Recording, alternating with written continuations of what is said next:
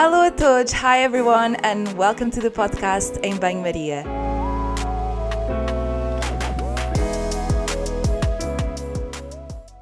I am so excited to share today's episode. As you know, this is the second time I interview in English, and I do promise it won't be the last time. This episode is all about health at every size, fat medicalization, and the issues behind weight loss and obesity, especially when this leads to weight stigma and harmful approaches.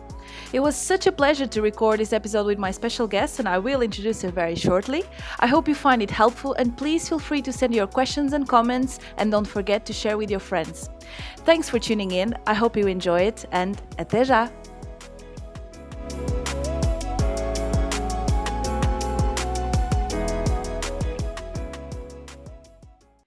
I'm very happy to share that today's guest is Natasha Larmie. She's a GP in the NHS, the British Public Healthcare Service, where I work as well, with over 20 years of medical experience. Last year, she turned 40, and due to the COVID situation, she thought she could start a diet and lose weight. She then found out that this was not working, but not necessarily because she was failing, but actually, losing weight itself was not helping her to be healthier or to have a good relationship with food and her body. Since then, she started on a mission fighting weight stigma in the NHS, and she has a page on Instagram, Fat Doctor UK, where she aims to educate people and show them that weight loss is not our life purpose and neither the way to improve our health, and promoting is actually not helping anyone. Natasha is so friendly. She didn't tell me directly, but I can see that communication and helping people are two big passions. She has three kids, three sisters, a very supportive husband, and a little puppy, Milo. I hope you guys love this conversation as much as I did. I will leave Natasha's details on the show notes, and hopefully, you can also join her mission from today.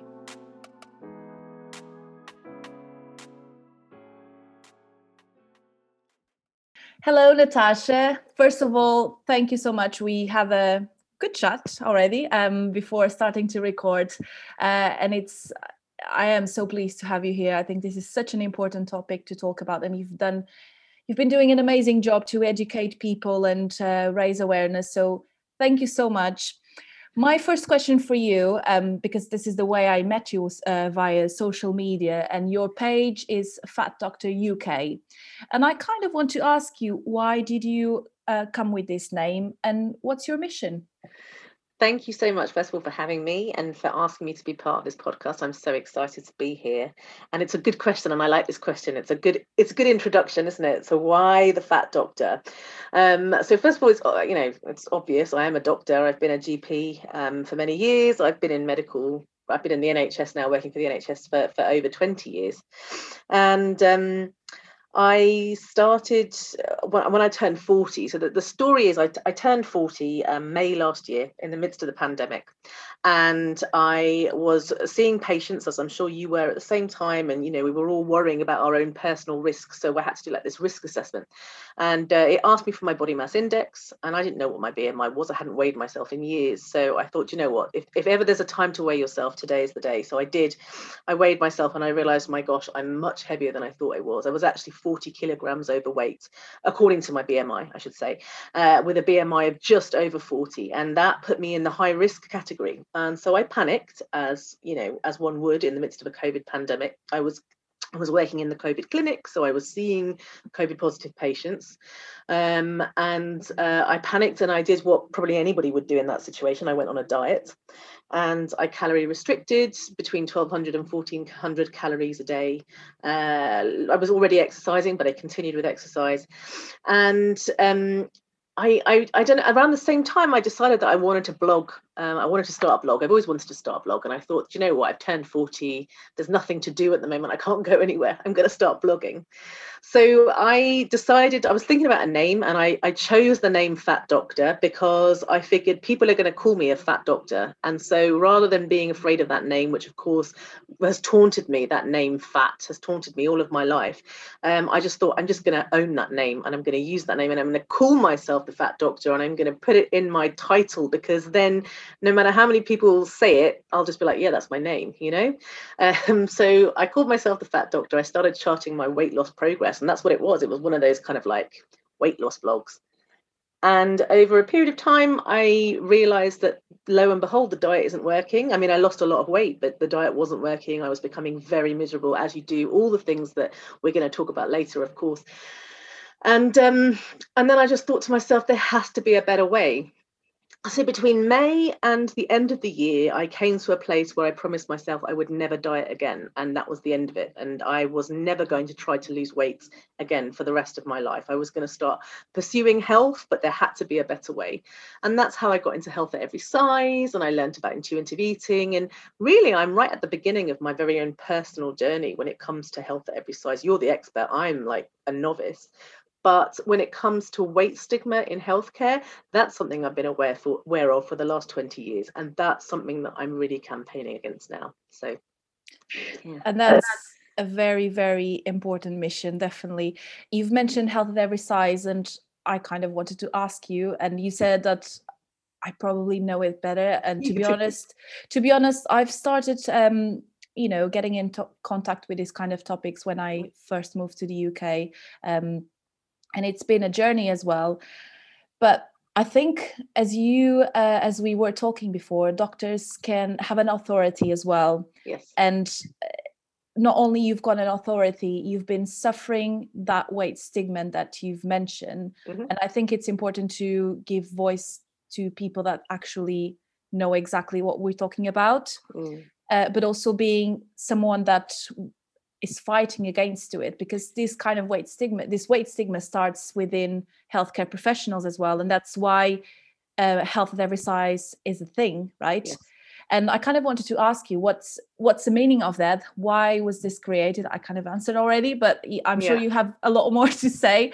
Um well, so i mean i mean this this this the, the approach that almost every medical professional takes is that um, being fat is bad and losing weight is good. Um, you know, that's something that we're taught from the beginning, from day one, wherever you're training, whatever you're training in. So when I went to medical school, you know, immediately we started talking about weight. We started to de- define our patients by their weight. So often when you were describing a patient, you would say, you know, here is so and so, a 53 year old male, body mass index 32. You know, so it was like a defining feature. And we learned from the beginning that fat was bad. Uh, being obese was a medical condition and weight loss was something that we had to be promoting in all our patients. I took that from medical school into my practice.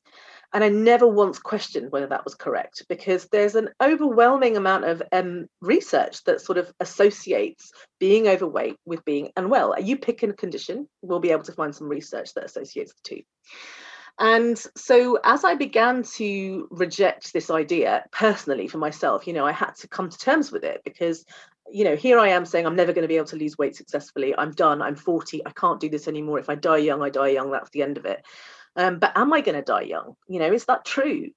So I began to research, and as I began to research, I came across um, various uh, uh researchers and, and, and various um, papers, sort of seminal papers, really that we um, that that a lot of other research is now based on, and, and the health at every size movement basically started with the idea that actually traditional weight loss methods are, are, are not good for three main reasons. Number one, they're not particularly effective.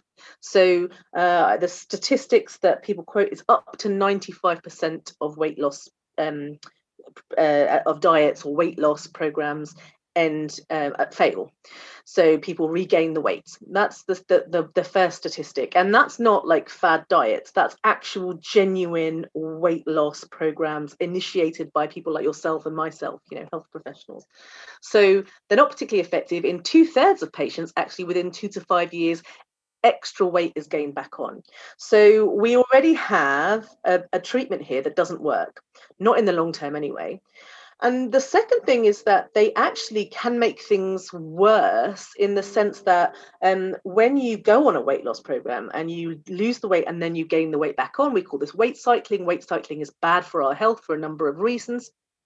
Um, it actually can make health outcomes, it can actually worsen health outcomes. So that's the second reason it doesn't work. And the third reason is that it takes a massive toll on our mind, on our mental health.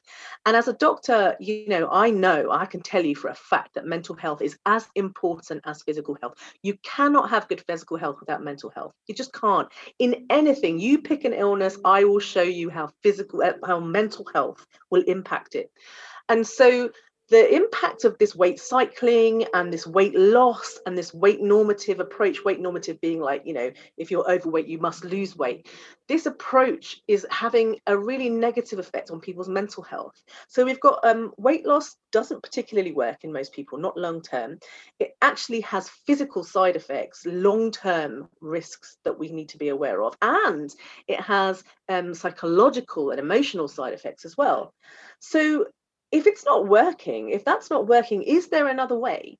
And that is what the health at every size movement has proven is actually there is another way. That if you go down the more intuitive eating, joyful movement route, the kind of non traditional um, route of managing people's health, I don't even want to say managing weight, I'm going to say managing health. Then actually, over time, it's not so much about the weight and whether you lose it or don't lose it, what happens is your health improves. So if you begin to heal your relationship with food, which is again something that you're the expert in, but I'm just starting this process of healing my relationship with food, learning how to trust my own body for the first time in my life, um, learning to honor my hunger and to recognize when I'm full, and all of these things that I just never learned how to do. And enjoy movement as well, to be active, but in a way that is enjoyable and fun. As you get better and better at doing that, a it's something you can stick with so you don't tend to end sort of fall off the wagon as it were because you're not really on a diet. And b it is better for your health because actually you have better health outcomes in the end.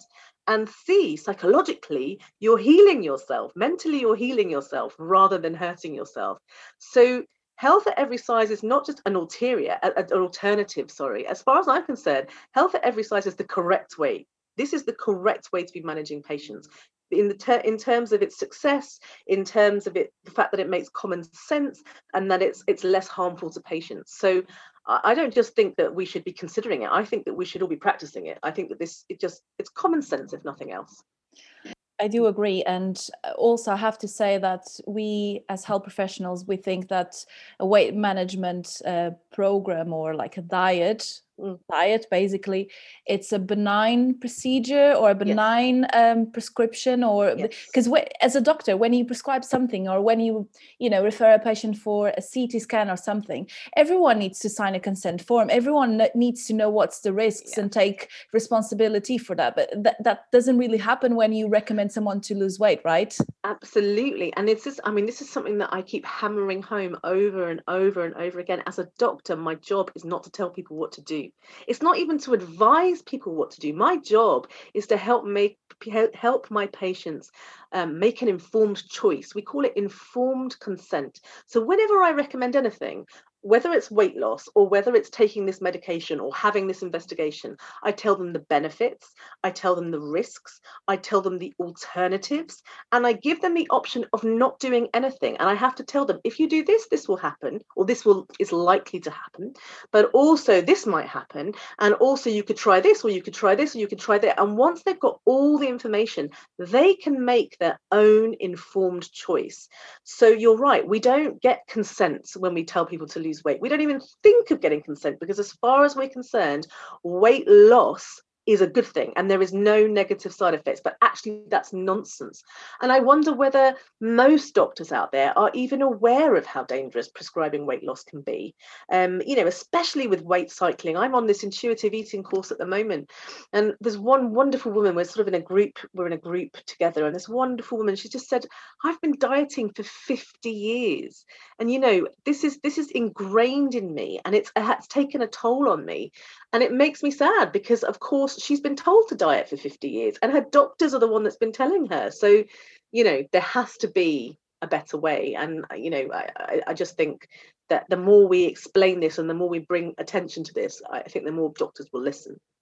And it's it's interesting how people often um, seek advice to lose weight, but actually now we're turning into a point that people need to seek advice to stop dieting, to stop the process, which is. Yeah it makes us think i think. We yeah. we i had i recorded a podcast this weekend with a colleague of mine. She works she's a dietitian and she works in uh, eating disorders. And eh, we we debated this kind this situation where we help professionals promote something that is harmful. Yeah. and people often feel they don't have the confidence to seek advice to stop the cycle when mm when sometimes most of the times professional help is needed to stop this and to yeah. you know overcome the situation yeah I, I actually um, was reading there was a paper published not too long ago talking about how eat, uh, the rise of eating disorders and how t- terrifying it is over the last 10 years. I, I think I'm right in thinking that saying that they've doubled uh, the amount of eat, people with eating disorders I think uh, uh, in the world has doubled.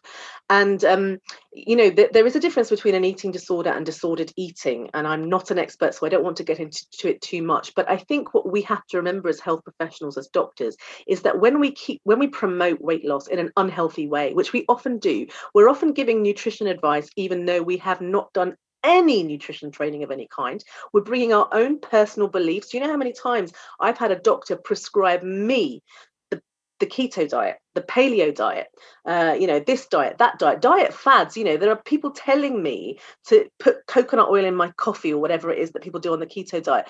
These are doctors talking with this air of professionalism and this and this and this power and this authority about something they have no idea about and so what worries me is that when we do this we're encouraging disordered eating disordered eating leads to eating disorders. And then the really sad thing is once our patients develop an eating disorder, we don't actually do anything to help them because unless they meet certain criteria, one of which is that they are, you know, have a BMI of under 15, they're probably not going to get that much help from the eating disorder service. So here we are putting people into disordered eating, which then leads to an eating disorder. And then we're saying, there's nothing we can do for you, maybe get some counseling. We have to take responsibility for this. Chronic dieting especially um, you know unhealthy i mean there is i don't think there's any healthy way of dieting but certainly some of the things that we're promoting out there are really unhelpful. If you say to a patient look you need an operation but your bmi has to get below 30 and your bmi is 34 right now lose you know however many stone in the next 3 months that is never going to be a healthy eating plan. Never. It's not possible, right? To lose that much weight in a short period of time, you're going to damage them. So here you are promoting disordered eating in the name of health. And there's not even any evidence that that helps them. In fact, it probably makes their life worse. And yet we do this not just occasionally, but consistently and it's just considered to be normal. Fertility, operations, you name it, people are denied treatment unless they lose weight. And that weight loss in itself is probably going to be very dangerous and disordered in order to achieve it in such a short space of time. Natasha, I see that very often in my practice where people don't get referred to be seen by a dietitian when they are in the hospital yeah. just because they are over, um, they've got a BMI over 30, therefore they still have um, they can still lose weight therefore they don't they cannot be malnourished obviously yeah. i i am being sarcastic and that's yes. definitely not the case and that's yeah. a, that's a sign of uh, you know that we health professionals are yeah. the first to come and discriminate and mm. do not we don't offer treatment the you know equal treatment for everyone as we should be but just focusing on bmi because mm-hmm. that's what we tend to look at I really want to know, and I think this is probably the question that people get um, that ask more. What's BMI? and what is the BMI? Uh, what's the role of BMI and weight in our health? Because we've been thought that we this is the main thing, and this is one of the things we need to focus on. Um, yeah. As you said, there's a risk factor to um, get yeah. um, uh, COVID and being having a more serious um, more ser- uh, serious outcomes.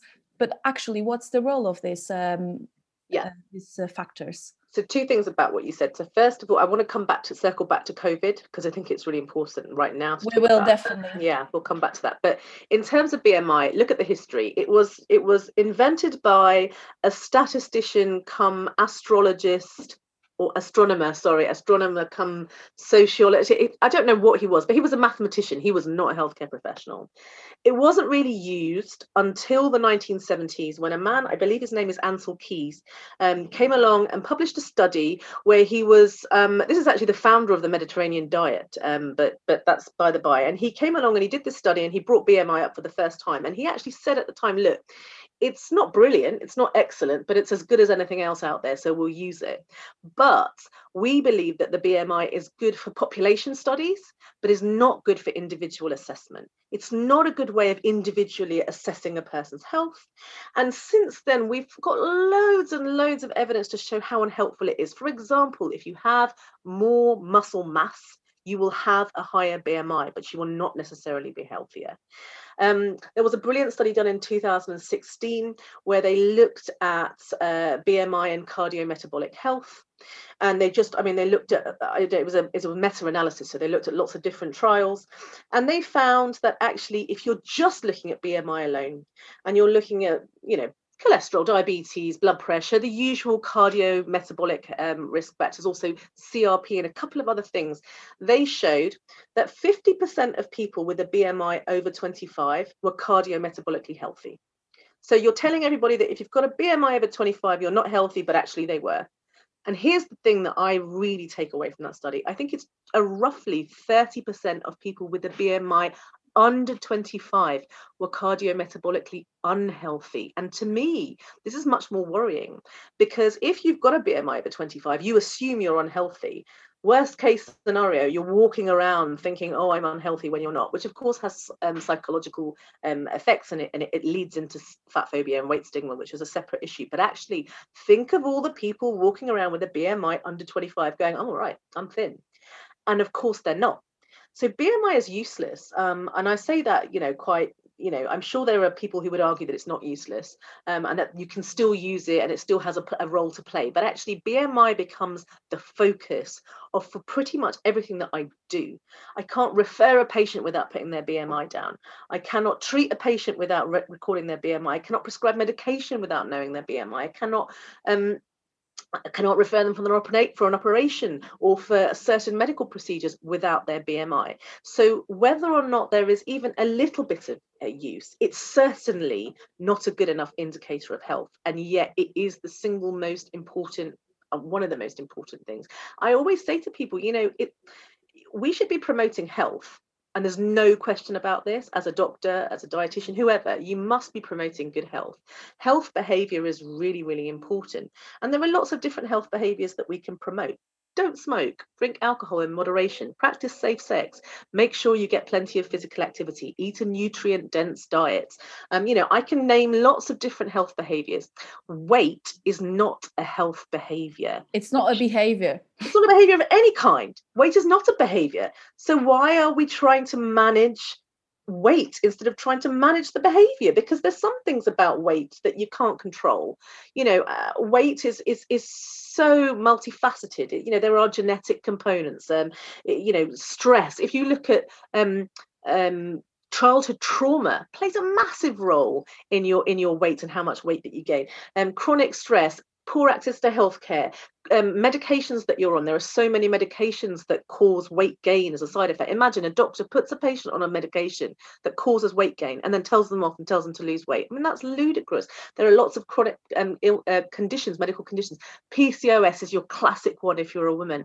Polycystic ovarian syndrome, you know, it re- results in, in weight gain. Having a baby results in weight gain. Going through the menopause results in weight gain. All of those things completely unavoidable. You can't do anything about those things. The only only things that you can change are your health behaviors.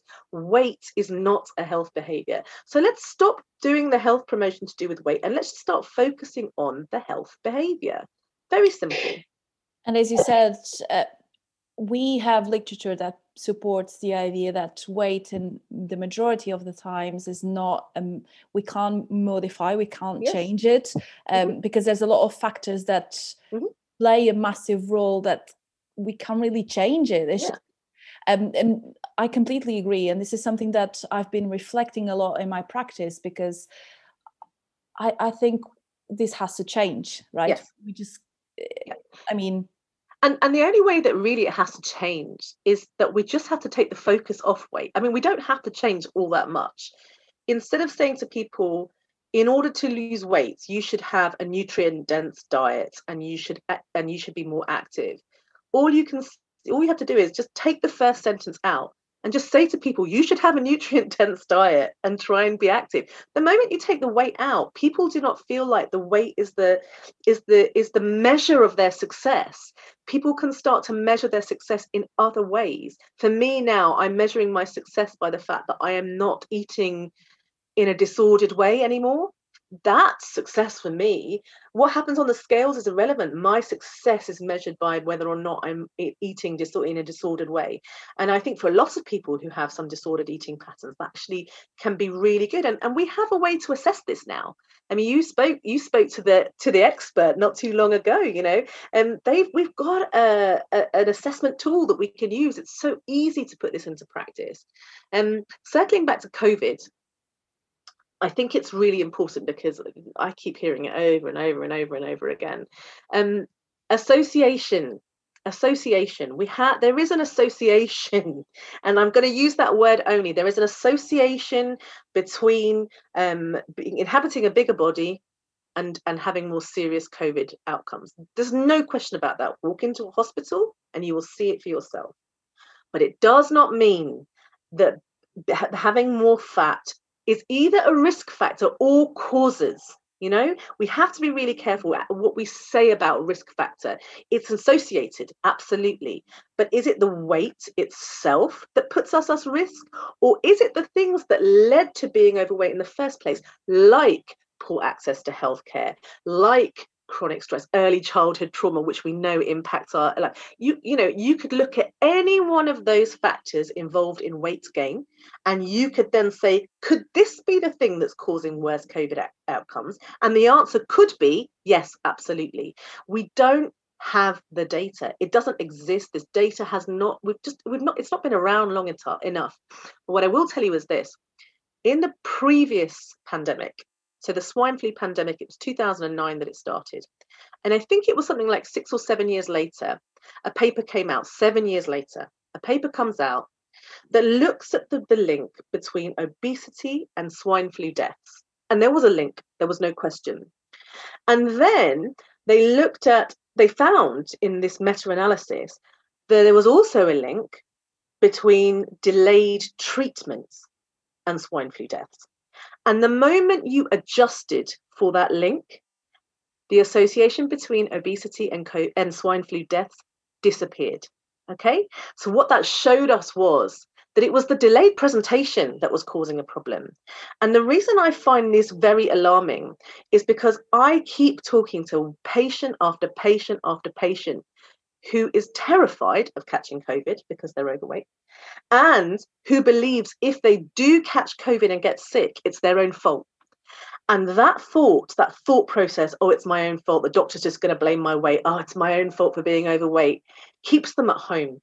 It makes them say, I'm not going to call for help because they're just going to fat shame me or weight shame me, or, you know, they genuinely believe it's their own fault and they deserve to die. All these thoughts are spinning around their mind. And so what happens? They delay medical uh, treatment. They don't call for help when they need to. They allow themselves to stay at home longer. And that's what I'm really worried about.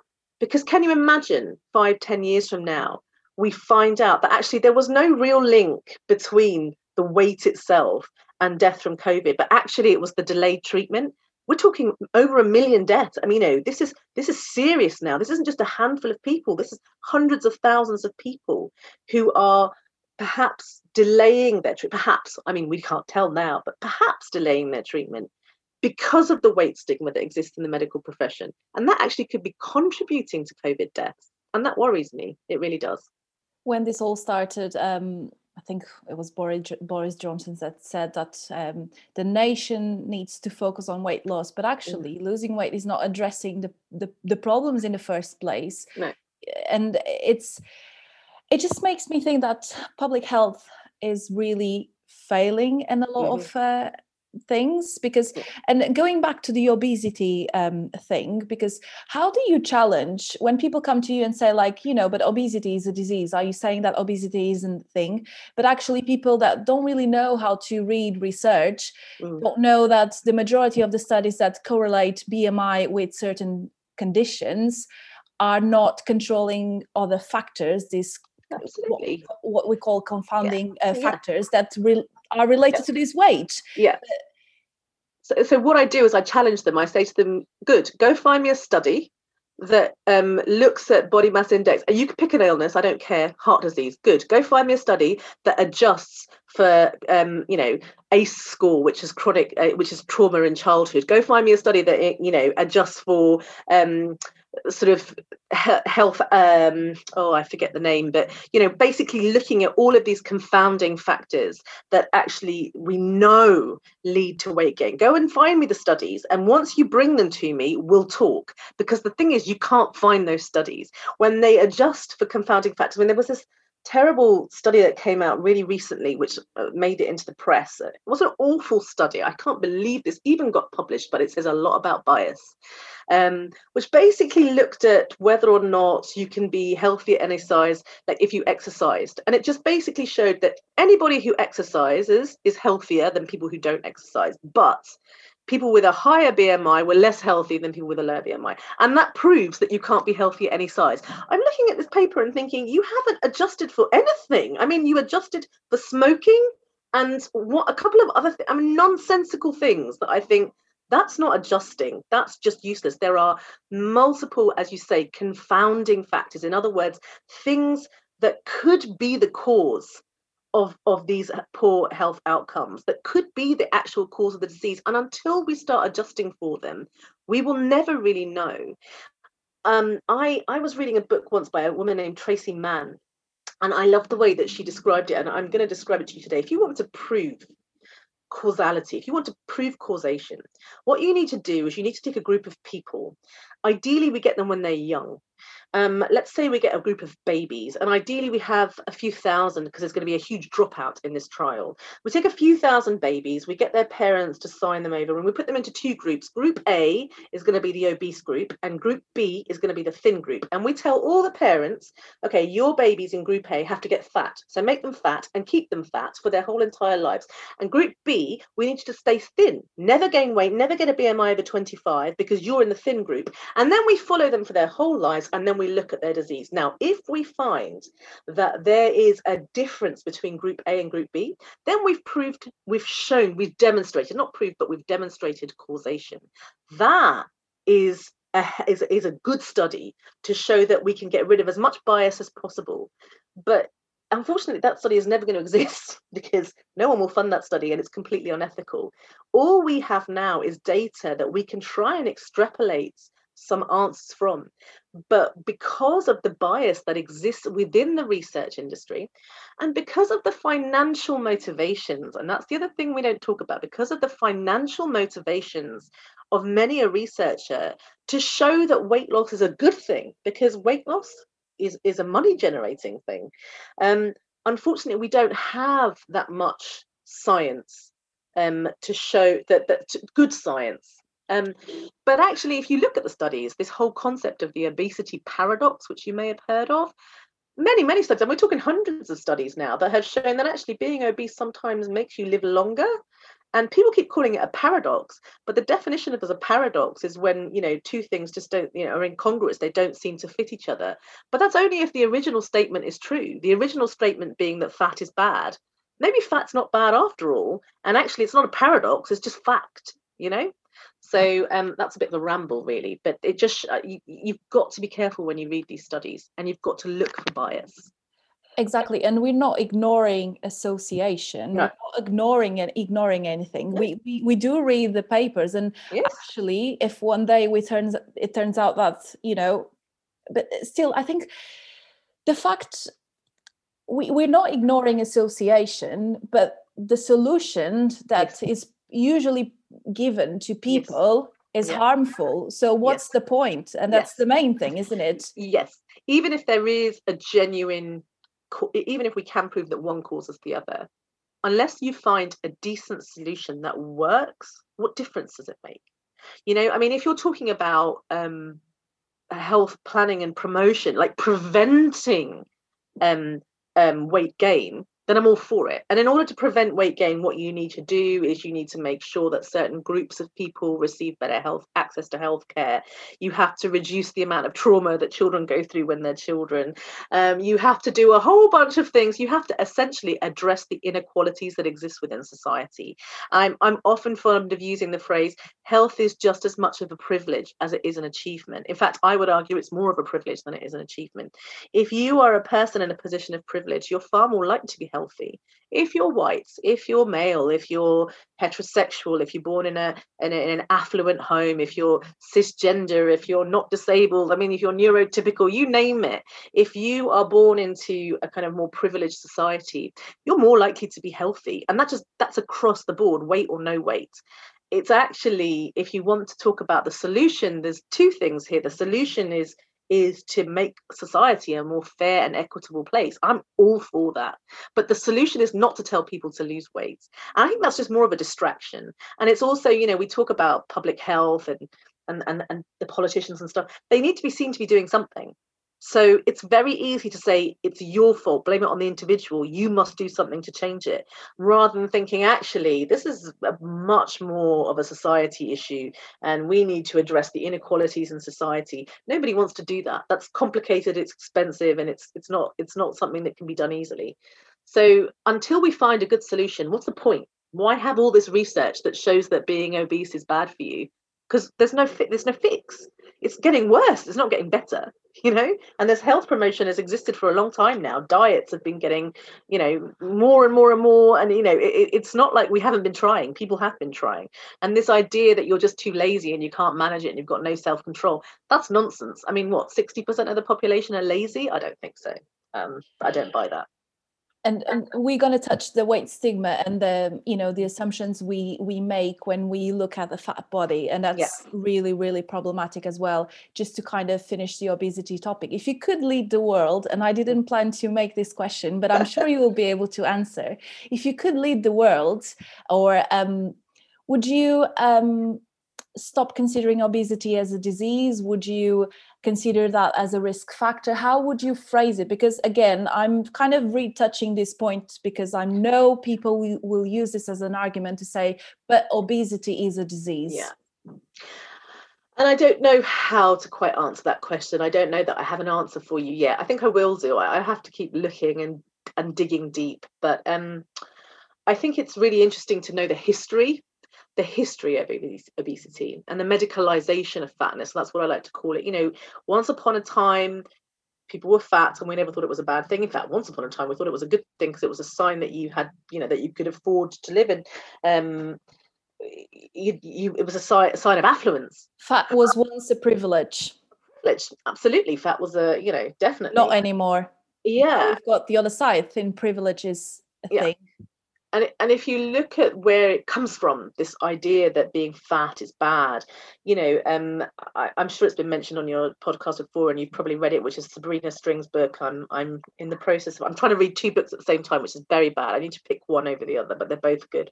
Um and sabrina strings book you know fearing the black body is it's it's, it's fascinating because um it, it, it tells you it teaches us where it's come from the history the history of fat phobia is rooted in racism. Uh, it, you know, it's, it's, rooted in religious dogma, um, in white supremacy. Um, it, it's rooted in some pretty nasty things. And um, perhaps when you become aware of the history, you realize that actually it started off with fat is bad and fat is immoral. And then also, fat is bad, but if we tell people to lose weight, we can make a lot of money. So this is actually now looking to be quite a positive thing for a lot of people.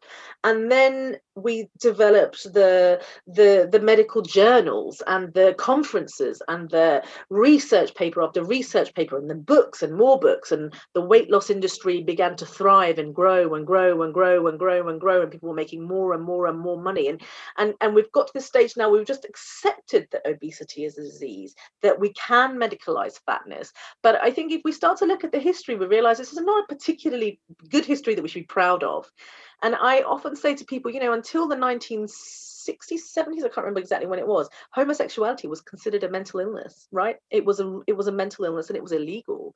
We've come a long way in realizing that actually that's nonsense and it's not an illness but until recently that was the accepted norm you know as a doctor you could prescribe medication to cure homosexuality so i don't think that personally I don't think that obesity is a disease.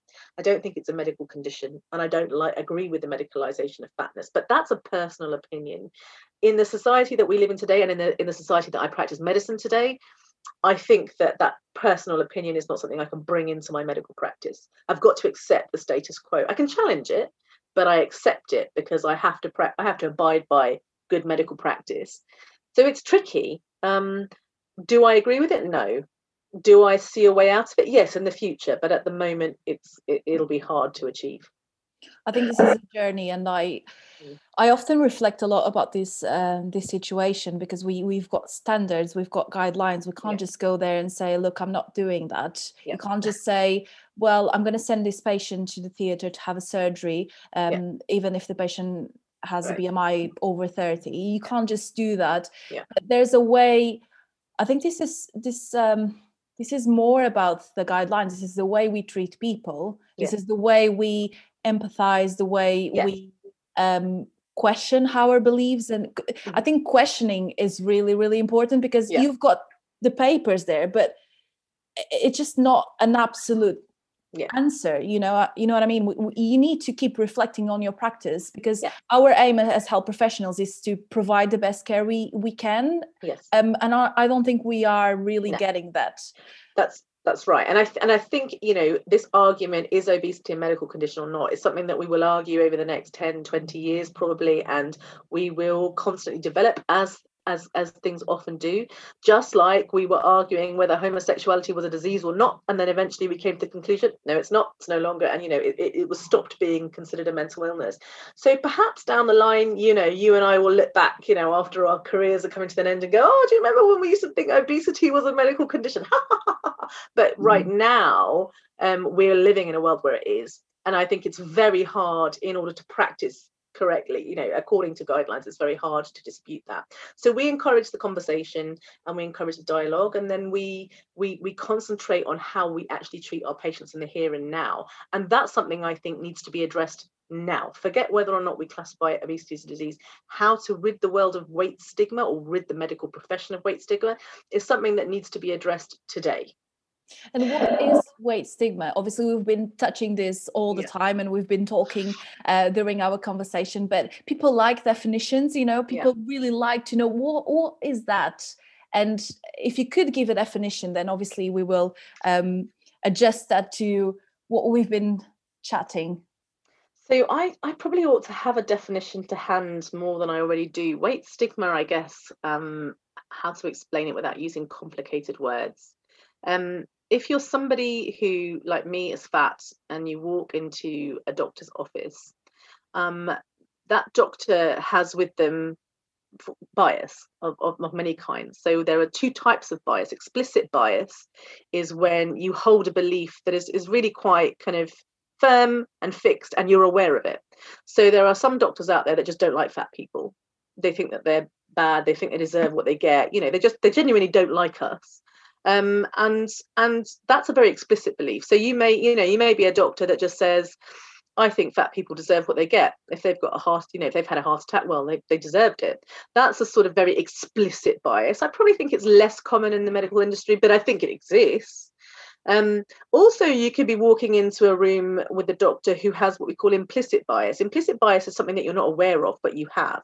So, if you look at, there are lots of studies that look at what medical professionals think about fat patients, and it's basically what the rest of the world thinks, which is that fat patients are lazy, they have less self control, um, they're less likely to, they don't have any willpower.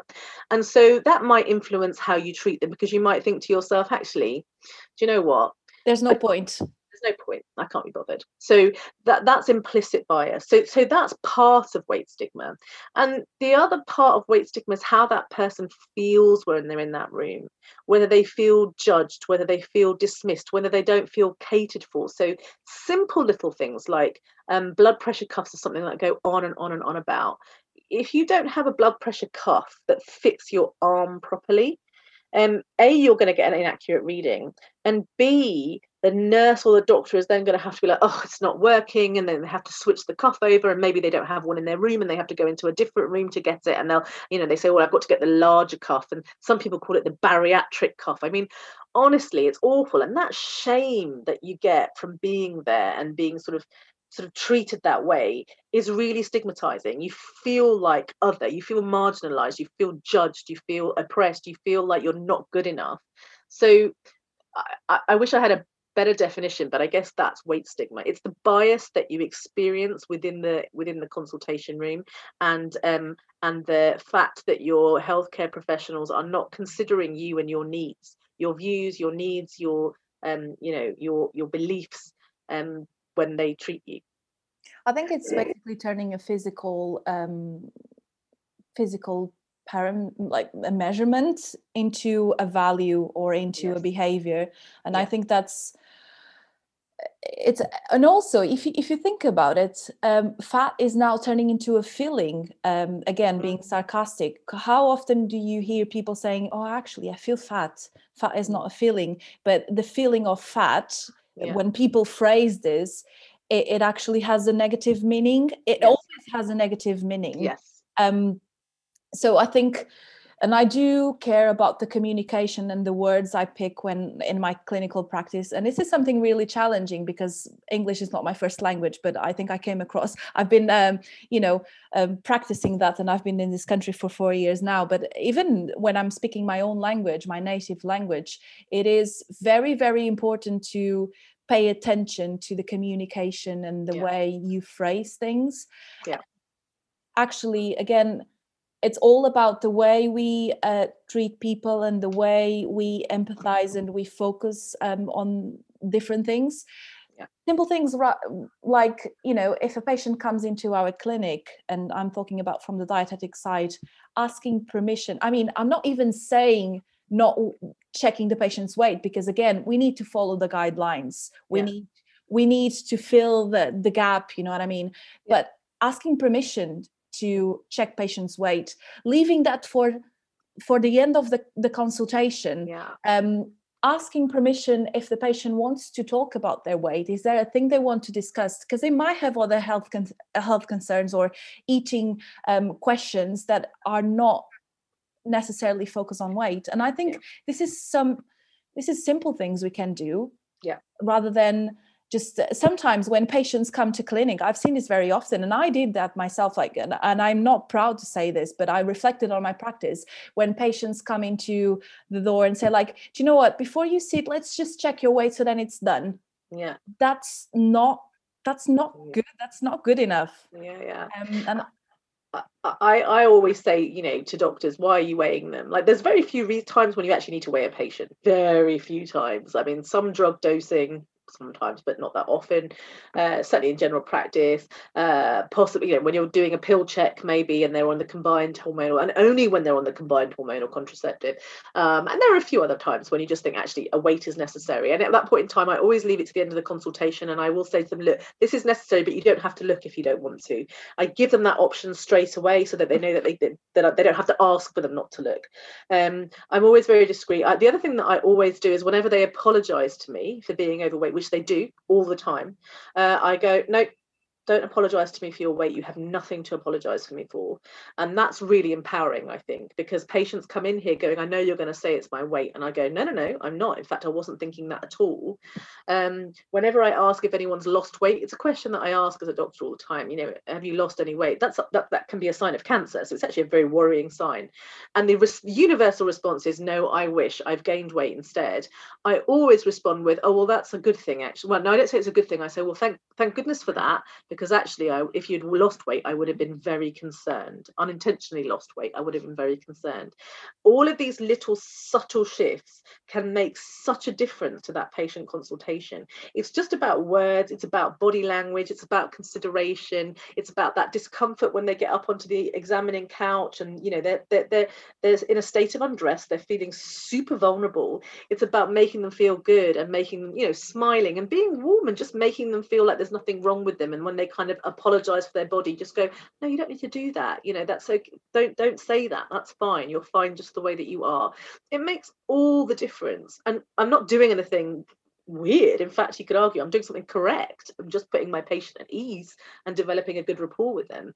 Um, weighing patients, I you know, is something that I will discuss until the cows come home because I just think we do it far too often and it's so stigmatizing.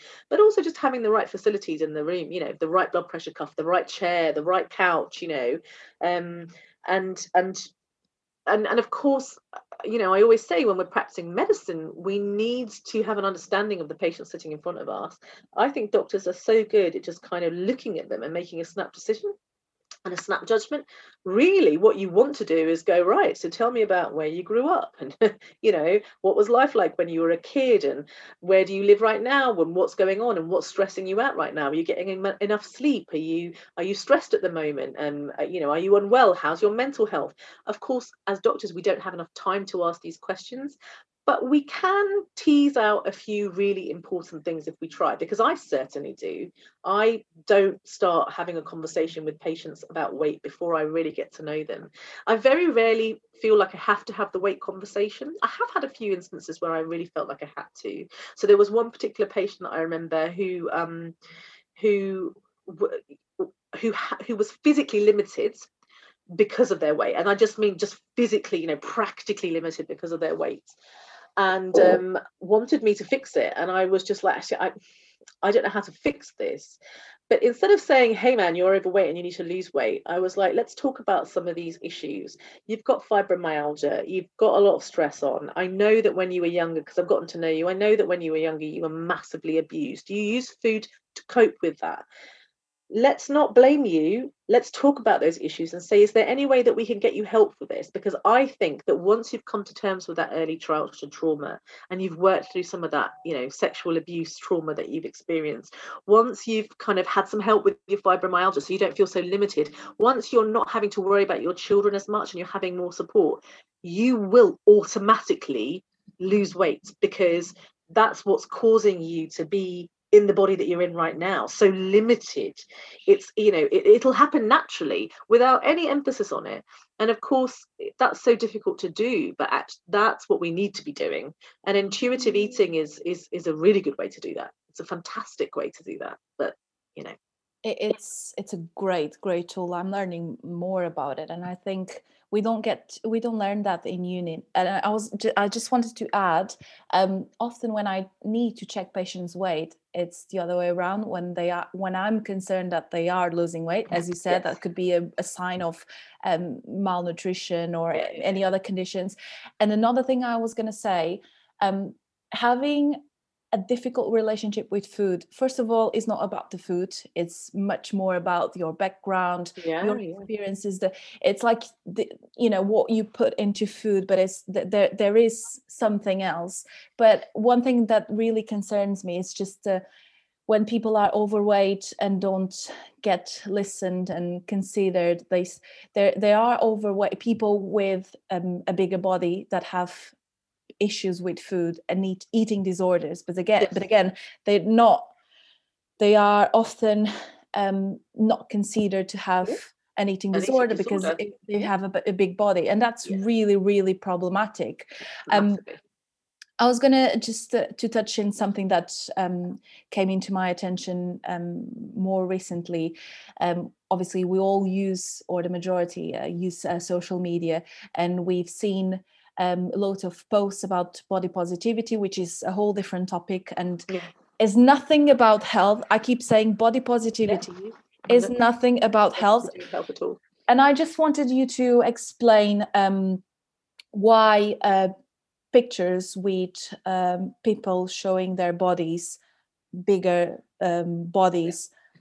are not promoting obesity because that's that's something yeah. that i get asked so many times yeah. even you know now it's much more common to see um, models in in, yeah. in the magazines with bigger bodies which i think it's great because we need to be more inclusive and show that bodies are all different um, and i think uh, just to i, I think i never shared this uh, this uh, what i'm just going to say uh, there are a few magazines that came with uh, bigger bodies and on the cover that say this is health.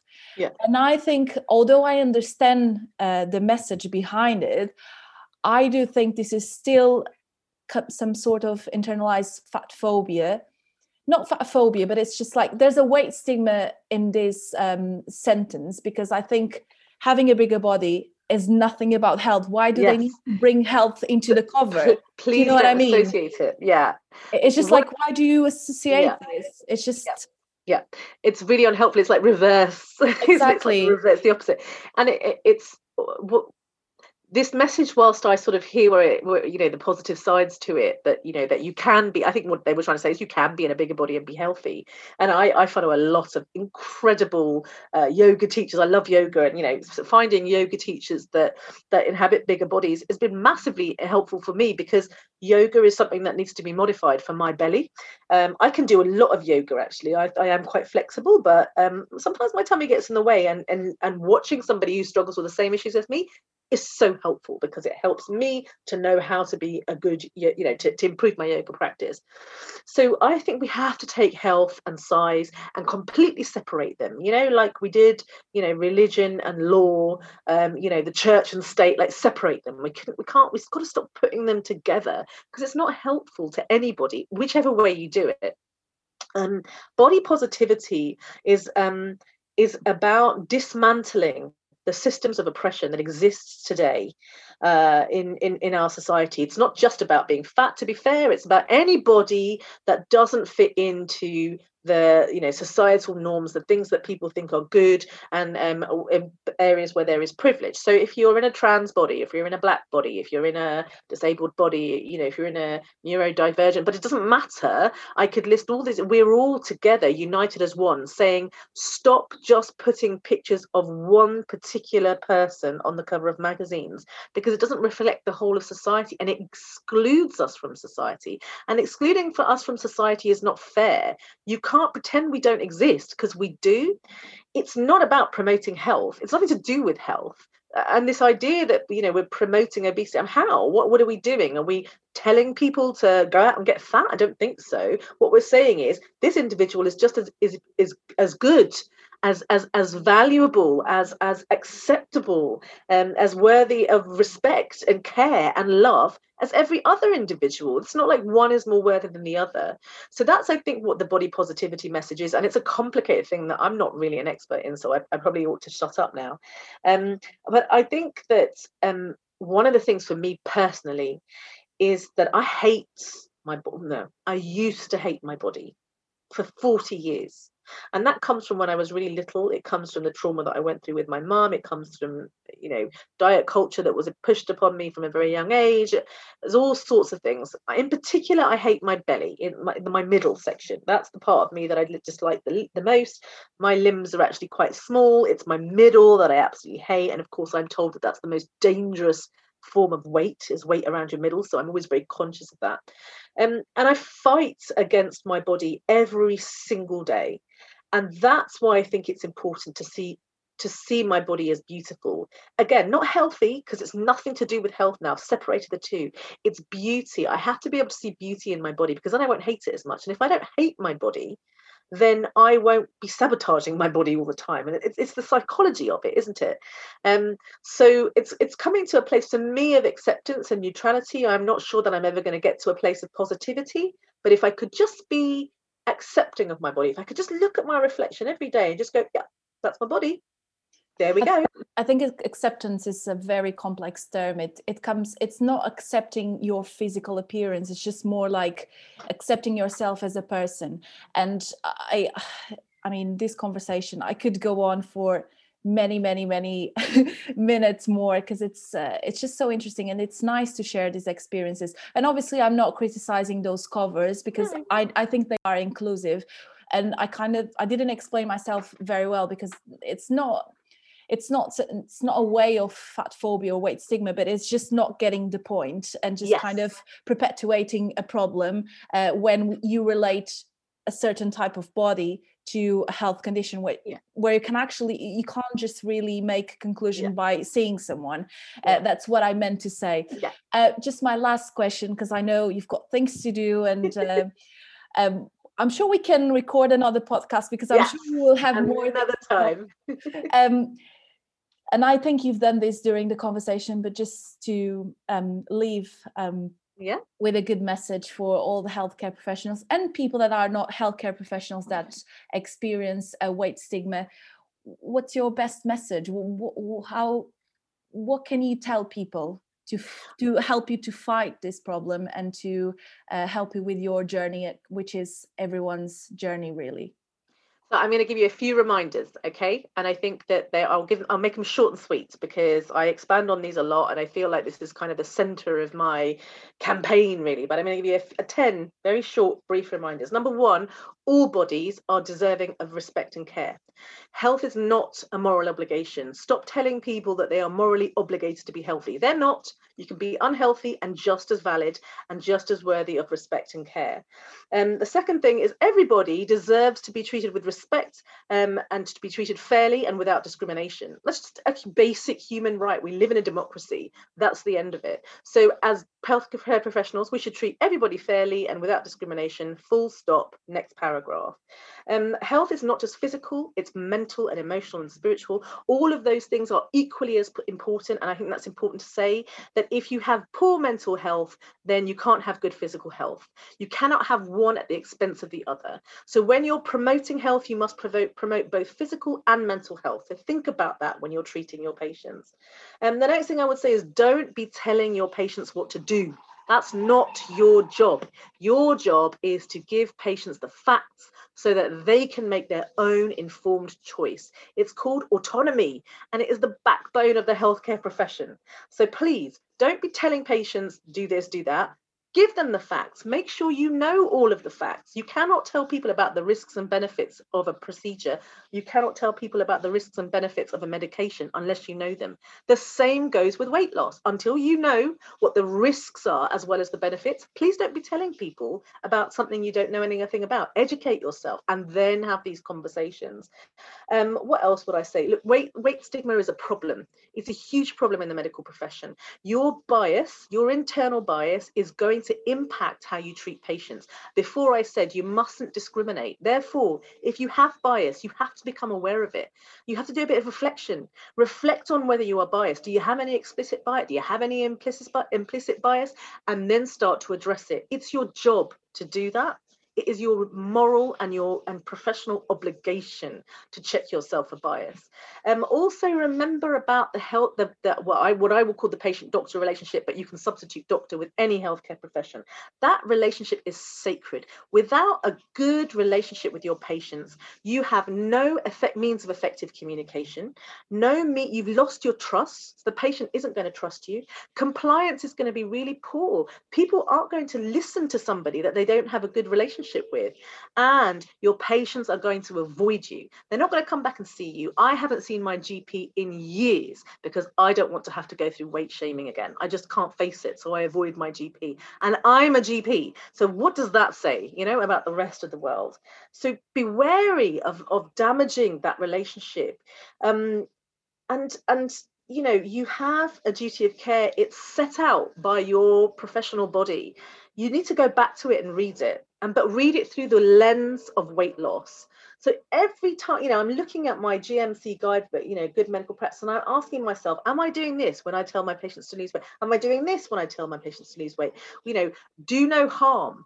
If if you're telling people to lose weight and that's harming them you're not abiding by your code of practice. You know respect autonomy. If you're not allowing people to make choices, you're not abiding by your code of practice. So look at your look, go back to basics and read it with a lens of weight loss and weight stigma and ask yourself, am I practicing correctly?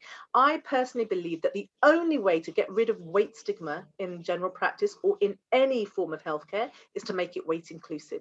Weight inclusive medicine is the way forward. And I don't have time to touch on what that involves. This is the next next podcast podcast number two has to be what is weight inclusive medicine and how do we practice it? I think we touched on it a bit today, but we need to talk about that further because, in my humble opinion, that is the only way forwards.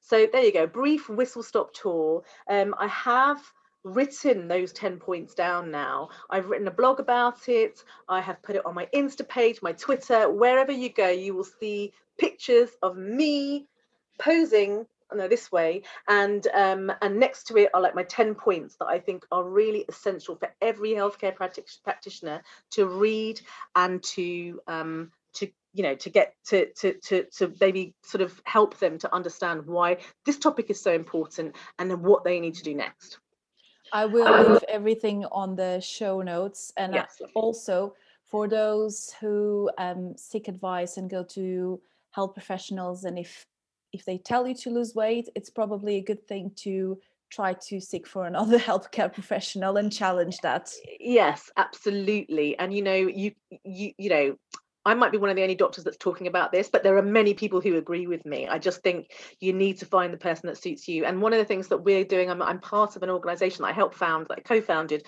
called Healthcare Professionals Against Weight Stigma. And we've literally just started to set it up in the last few weeks. Uh, it's going to be a non-profit organization. And the aim of the organization is A, to network, to get people together. Any healthcare professional who's interested in this can come and approach us. And we're going to have different groups for different people, so dietitians and physios and midwives and nurses and um, so that's one thing that we're going to do. The second thing we're trying to do is we're trying to collect as many lived experiences as possible. So if you have an experience of weight stigma, we want to hear from you because we need to show people that this is an issue. The more cases we have, the better. So there's a form you can fill in and you can consent to it being used anonymously um, as a sort of, you know, to sort of build the case.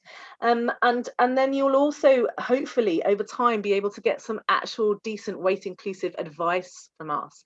Um, and even if we're not giving it to you, we can signpost you to some amazing people out there, fantastic nutritionists, dietitians, uh, healthcare professionals, um, physical um, uh, um, uh, fitness professionals as well teachers, just you name it, we can signpost you to the right people because there's a beautiful community out there who cares about you if you're living in a bigger body and feel like you're stigmatized. You just have to find them. And once you find them, you feel so much better. That's been my personal experience. I've been embraced by this community and I'm loving every single moment of it. And you don't have to be in a bigger body to be part of this community you just have to care about it you know in the same way that i um, am very passionate about race racism and I want to be anti-racist, but I'm not black. Um, I still can be involved in that. I don't take over that movement, but I can be involved in that movement. Anybody can be involved in this, in this, in this kind of, you know, anti-fat phobic movement. So yeah, come join us. I definitely will. Thank you so much, Natasha. This was great. Thank you so much.